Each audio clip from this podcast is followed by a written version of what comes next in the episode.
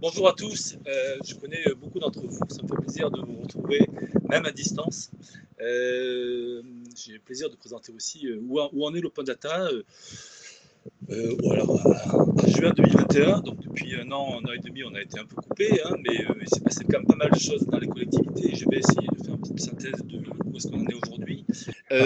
alors, je rappelle qu'Open Data France est une association qui réunit les collectivités locales engagées autour de l'open data.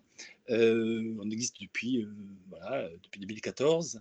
Euh, aujourd'hui, il y a 100 adhérents Open Data France. Alors, on a eu le plaisir d'avoir Laurence Compara, qui était de la mairie de Grenoble, présidente pendant 5 ans de l'association. Amel Zenati a pris la, succession, en tout cas, au moins en tant qu'administratrice de l'association. Donc, on est parmi des gens qu'on connaît bien. et aujourd'hui, le président est Hakim de la métropole de Lille.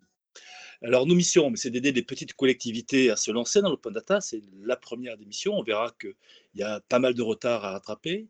La seconde mission, c'est d'aider les collectivités à progresser euh, collectivement pour faire un open data de meilleure qualité. Euh, là-dessus, il y a pas mal aussi de marge de progrès. Et euh, on est le coordinateur naturel entre les collectivités et l'État sur ces sujets-là. Et sur ce troisième point, il y a aussi pas mal de choses à faire puisqu'aujourd'hui, euh, beaucoup d'acteurs s'intéressent à l'open data, mais la gouvernance générale de, ce sujet-là n'est pas vraiment euh, au top. On a encore de, jeunes adultes, on a dépassé l'adolescence, mais on a encore pas mal de progrès à faire sur le sujet. Et euh, les différents projets que je présente ici, mais que sur lesquels je reviendrai dans, la présentation, sont des projets qui, sont, qui ont vocation à aider les collectivités. Donc, que les collectivités soient membres ou pas d'Open Data France, elles peuvent accéder à ces dispositifs, à ces ressources, et il faut nous contacter pour, euh, pour, euh, pour pouvoir euh, y accéder. Alors, bon, on a, vous connaissez tous le sujet de l'open data, j'y reviens pas trop, mais vous savez que c'est d'abord un enjeu important de démocratie de transparence, avec son public, hein, de souveraineté. On, le dit souvent, aujourd'hui, ce sont les, les, GAFAM qui sont progressivement en train euh, d'accéder euh, à l'information publique. Et donc, il faut essayer de, protéger ça. C'est quelque chose qui va être vraiment porté par la France dans le cadre de la présidence tournante de la Commission européenne à partir de janvier 2022. Et l'État nous demande à, euh, justement, aujourd'hui, solliciter les collectivités pour justement participer à ce grand programme qui s'appellera OpenGov, euh, lancé euh, dans les prochaines semaines. Donc il y a un côté transparence et puis il y a aussi un côté serviciel. On, sait que l'open data permet euh, de créer des services, d'alimenter des tableaux de bord pour avoir une meilleure conduite de l'action publique et permet aussi de favoriser le croisement des différents gisements de données au sein d'une collectivité, pas forcément d'ailleurs à destination du grand public, mais au moins pour décloisonner les systèmes d'information internes et avoir un meilleur outil de décision. alors, bon, Open France s'intéresse bien entendu principalement et à l'origine à la question de l'ouverture des données publiques, hein, donc la partie qu'on voit tout à fait à droite de, ce, tableau, mais le sujet de la data est beaucoup plus large, il concerne bien sûr les données à caractère personnel, beaucoup de données qui ne sont pas dans le domaine public, mais qui permettent aux collectivités de travailler, qui permettent aux entreprises de travailler. Et au fond, le scope d'Open Data France, c'est euh, un peu tout celui-là. C'est euh, bien sûr s'intéresser aux données quand on peut les ouvrir, mais regarder aussi les conditions de leur protection, d'une part, et de leur partage en interne, quand ces données-là ont un intérêt euh, pertinent pour le pilotage d'une commune. Alors on appelle, ça, parfois smart, smart data, mais bon, ce n'est pas tout à fait le sujet du, terme. Alors, comme le disait Amel tout à l'heure, bon, la loi publique numérique, elle date de 2016, vous voyez, elle a 5 ans. Elle rend obligatoire l'open data pour les collectivités d'une certaine taille, hein, de plus de 3500 habitants, ce qui fait quand même 4800 collectivités concernées par cette obligation. Cela concerne y compris les acteurs privés hein, qui agissent dans le cadre d'une mission de service public, donc ça concerne beaucoup d'acteurs. Et les données concernées euh, sont euh, sur un volet très large. Alors on verra comment les collectivités essayent de résoudre ce sujet-là. Alors cette loi, elle existe depuis pas, très longtemps, mais euh, la culture du partage de la donnée est quand même plus historique en France. Tout le monde connaît à peu près la, CADA, la Commission d'accès aux documents administratifs, qui rendait obligatoire, qui rendait possible à tout acteur de demander à l'acteur public une donnée. Donc c'était à la demande. Hein, la loi publique numérique le, transforme, ce n'est pas la demande, mais c'est par, principe. Dès lors qu'on produit une donnée, on a euh, l'obligation de la publier, sauf si elle est couverte par, par des secrets. Donc c'est quand même un cadre quand même très large. Et ce qui est intéressant, c'est que cette loi-là n'a pas de de contraintes financières. Donc, il y a pas de. Les gens ne le font pas parce qu'ils sont obligés. Ce n'est pas la seule loi qui ne serait pas appliquée. Ils le font parce qu'ils ont envie de le faire. Hein. Contrairement d'ailleurs à la RGPD qui a des contraintes financières très importantes, qui a fait que beaucoup d'acteurs se sont lancés dans la RGPD il y a quelques années parce qu'il y avait l'obligation. Et ce sujet-là est resté maintenant un petit peu flou. On ne sait plus très bien qui le gère. Ça se fait, hein, je ne le dis pas, mais on voit bien que la, punition n'est pas la seule façon de motiver euh, les collectivités sur des projets aussi structurants. Euh, alors, quand on parle de publication d'open data, euh, voilà, je donne quelques exemples. Alors là, qui se ressemblent, hein, c'est attaché à des lieux de, stationnement, par exemple. Eh bien, on peut avoir des fichiers déposés quelque part sur un serveur. On peut avoir aussi la présentation de ces données-là sous forme de tableau sur, sur un portail, ce qui est plus facile à lire parce que il y a beaucoup de gens qui ne savent pas ouvrir un fichier Excel ou qui ne savent pas le lire avec euh, LibreOffice ou euh, Microsoft. Donc il y a déjà des présentations beaucoup plus simples, interactives de, ces données-là. Et après, on peut avoir des représentations graphiques avec des sélecteurs, des moyens de zoomer, des informations plus ou moins présentes. Donc là, je vous donne deux exemples, celui de Paris et de Poitiers, où on voit qu'il y a une certaine cohérence dans la présentation parce que le choix de la, technique, de la plateforme technique est, la même. Et donc, du coup, ça donne une forme de, cohérence à la présentation, mais on pourrait trouver des présentations d'abord très intéressantes sur d'autres technologies et pas très éloignées de ça. Si on faisait le tour de France, des, euh, euh, vous allez voir des 600 plateformes open data qui sont publiées. Alors, les données, les présenter euh, sur un, sur c'est bien. les utiliser, c'est mieux. Donc là, je donnais quelques exemples. Hein. Euh, qui gère les données sur les cantines, sur les mobilités douces, un vélo, euh, euh, comment on peut aider les handicapés dans leur mobilité, comment on peut mieux trier, comment on peut développer la culture,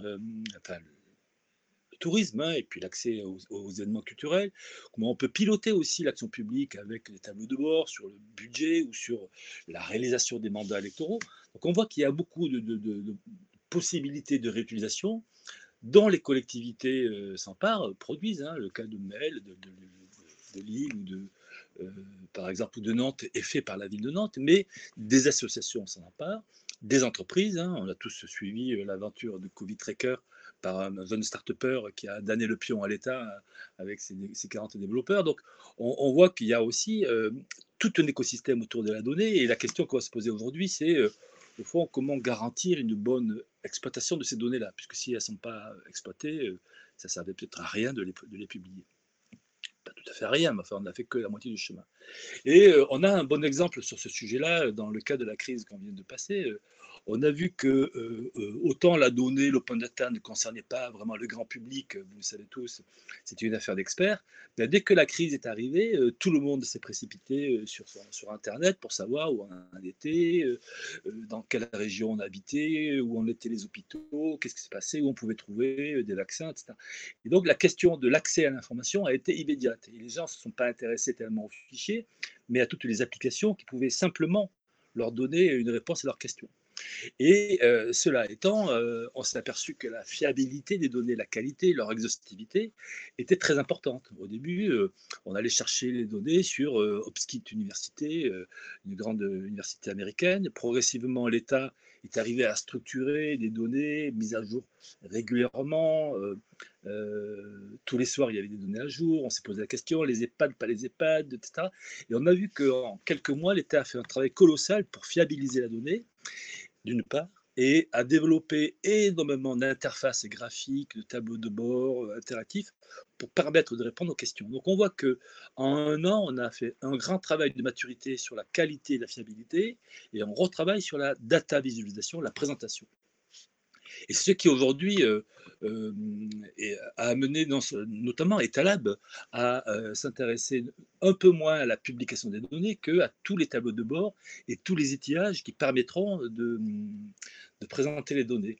Alors peut-être que Lyon en parlera tout à l'heure, mais je sais qu'ils ont présenté dans le cadre d'une consultation menée par l'Agence nationale de cohésion des territoires l'ANCT, ils ont déposé un gros projet pour justement essayer de proposer des outils de data visualisation générique pour toutes les collectivités, pour que chacun ne réinvente pas à nouveau, après avoir réinventé le portail, qu'on ne réinvente pas les tableaux de bord. Donc il risque d'y avoir des propositions prochainement pour fabriquer simplement ce type de, présentation extrêmement facile à consulter pour le grand public.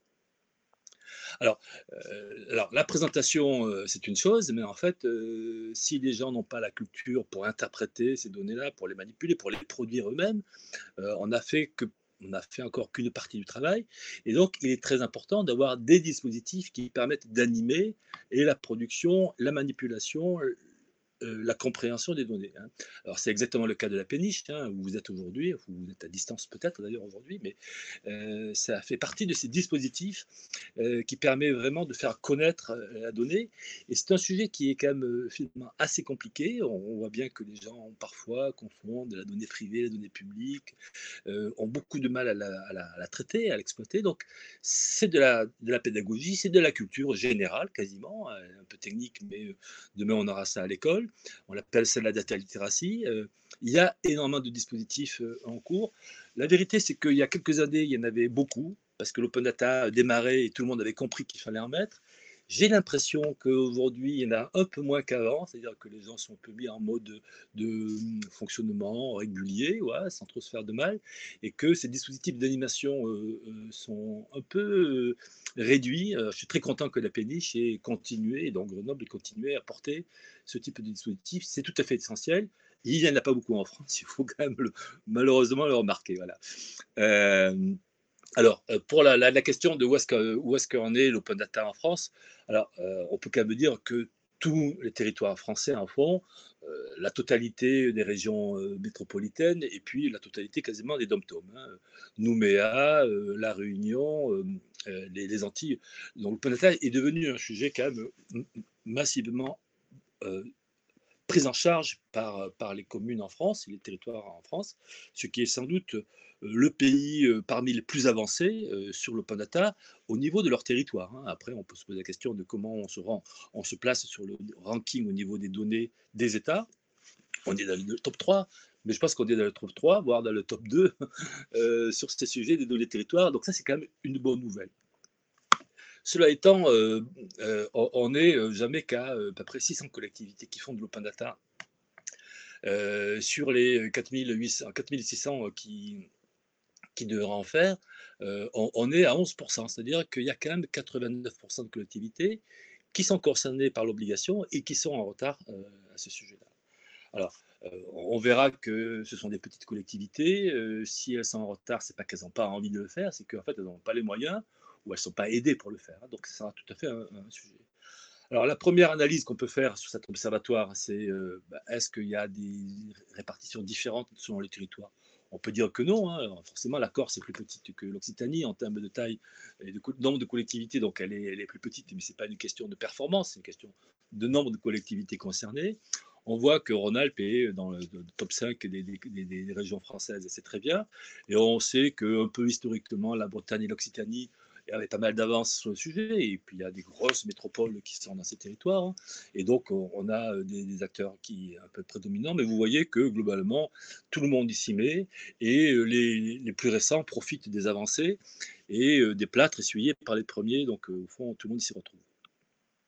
là, là, vraiment, le, point qui est quand même pas surprenant, mais qui est problématique, c'est que bien sûr que toutes les régions font l'open data, plus des deux tiers des départements en font, toutes les métropoles en font. Euh, je ne sais pas très bien si Dijon en fait ou pas. Enfin, c'est un peu smart data, euh, mais euh, c'est pas, pas si c'est exactement de l'open data. Je ne l'ai pas mis encore dans la base pour l'instant en tant qu'open data, mais ils n'en sont pas loin.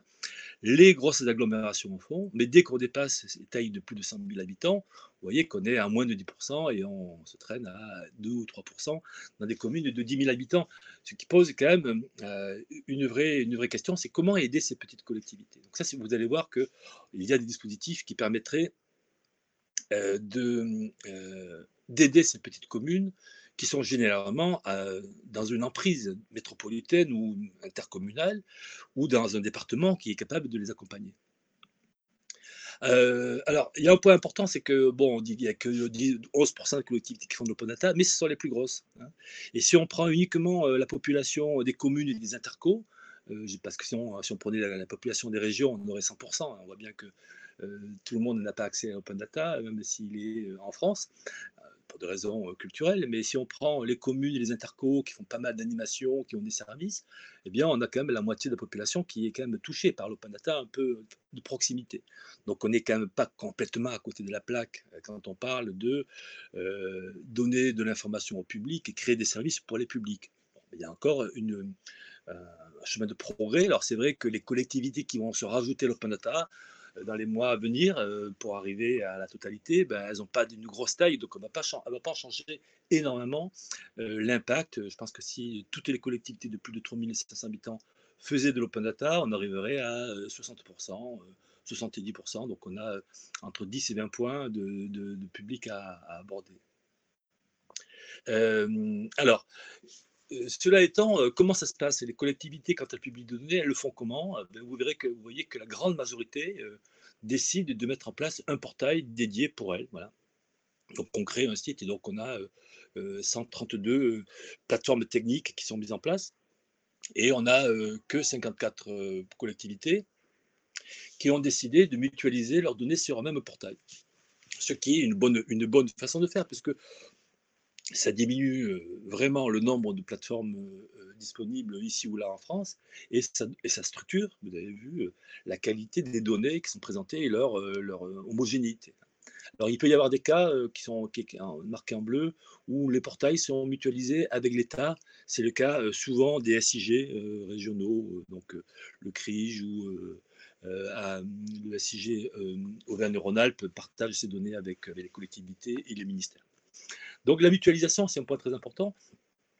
Et c'est pour ça que tout à l'heure, quelqu'un, euh, euh en, faisait, en, faisait part, on a mis en place un dispositif qui s'appelle Open Data Local, qui permet euh, à des petites collectivités de s'appuyer sur des structures plus matures autour d'elles, soit une métropole, soit un département, hein, quand on n'est pas dans une emprise métropolitaine, quand on est loin de, la sphère d'influence de la métropole, qui agit euh, pour aider les collectivités à comprendre les enjeux de l'open data, euh, très souvent les héberger sur un portail, euh, fait du coaching, offre des outils techniques de production de données. donc ça, c'est quand même très important. C'est un dispositif qui a déjà 5 ans aujourd'hui. On va l'a relancé bien entendu pour 2021. On va essayer même de, vous allez voir, de, de le rendre beaucoup plus général pour que, quelle que soit la collectivité de le territoire français, il y ait à proximité un animateur capable de vous aider. Aujourd'hui, il y a des trous dans la raquette. Il y a à peu près plus de deux tiers de la, France qui, n'ont pas une offre d'accompagnement local et donc des collectivités qui sont un petit peu en panne par rapport à ça. Euh, alors, j'ai donné les exemples. Effectivement, il y a Montpellier qui le fait. D'ailleurs, j'ai vu que Jérémy Valentin a intervenu tout à l'heure. Il en parlera. Ben, eux, ils ont décidé, la ville, le centre et la métropole, d'accompagner la totalité des, des, 32 communes euh, de la métropole à l'Open Data et tout y sont passés. Donc, euh, là, on est allé très très loin dans l'intégration métropolitaine. Il y a des endroits où le département de Côte d'Armor, un peu loin de l'influence de Rennes, a dit ben, nous, dans ce département-là, il n'y a personne qui peut nous aider, c'est le département qui prend la main. Et à une époque, il y a eu la région qui a dit, ben, puisqu'il y a une certaine disparité dans les acteurs de la région sud, PACA, on va essayer d'avoir un portail au niveau régional qui permette d'accueillir Marseille et puis des petits villages au fond des Alpes. Et un exemple encore plus parfait, c'est là pour le coup, c'est la métropole, le département et la région qui sont coalisés pour avoir une plateforme unique quels que soient les échelons. Donc on, voit que ces sujets de, de, de collaboration sont très importants et de plus en plus, et bon, je vois passer des messages sur Auvergne-Rhône-Alpes, il y a une plateforme technique en cours de réalisation, euh, avec l'État d'ailleurs. Euh, bon, c'est un peu compliqué parfois euh, pour des raisons de périmètre et un peu politique, mais à terme, il y aura une plateforme qui pourra être opérée localement pour accueillir alors Grenoble, bien sûr, avec sa métropole, aujourd'hui agrège les communes de la métropole de Grenoble sur sa plateforme, s'il le souhaite, vous rapprocher d'elle, bien entendu, mais c'est une possibilité que Grenoble a mis en place, hein, par exemple. Euh, alors, euh, donc ça, c'est plutôt du regroupement territorial, donc très important pour éviter de courir après les 300 euh, portails disponibles en France, mais on peut aussi avoir des regroupements thématiques au niveau national. Il existe notamment le cas de transport.nata.gouv, hein, où on récupère dessus ce portail national toutes les données locales euh, liées au transport. Alors les collectivités les publient sur leur portail et référencent au niveau national les données publiées localement. Et donc on a euh, un endroit au niveau national où on retrouve beaucoup de données euh, cohérente, structurée, rassemblée. C'est vrai pour le transport, c'est vrai pour l'adresse, c'est vrai pour le tourisme, c'est vrai pour l'urbanisme. Ça sera vrai demain sur d'autres équipements, le commerce, les ERP, etc. Donc ça, c'est une bonne pratique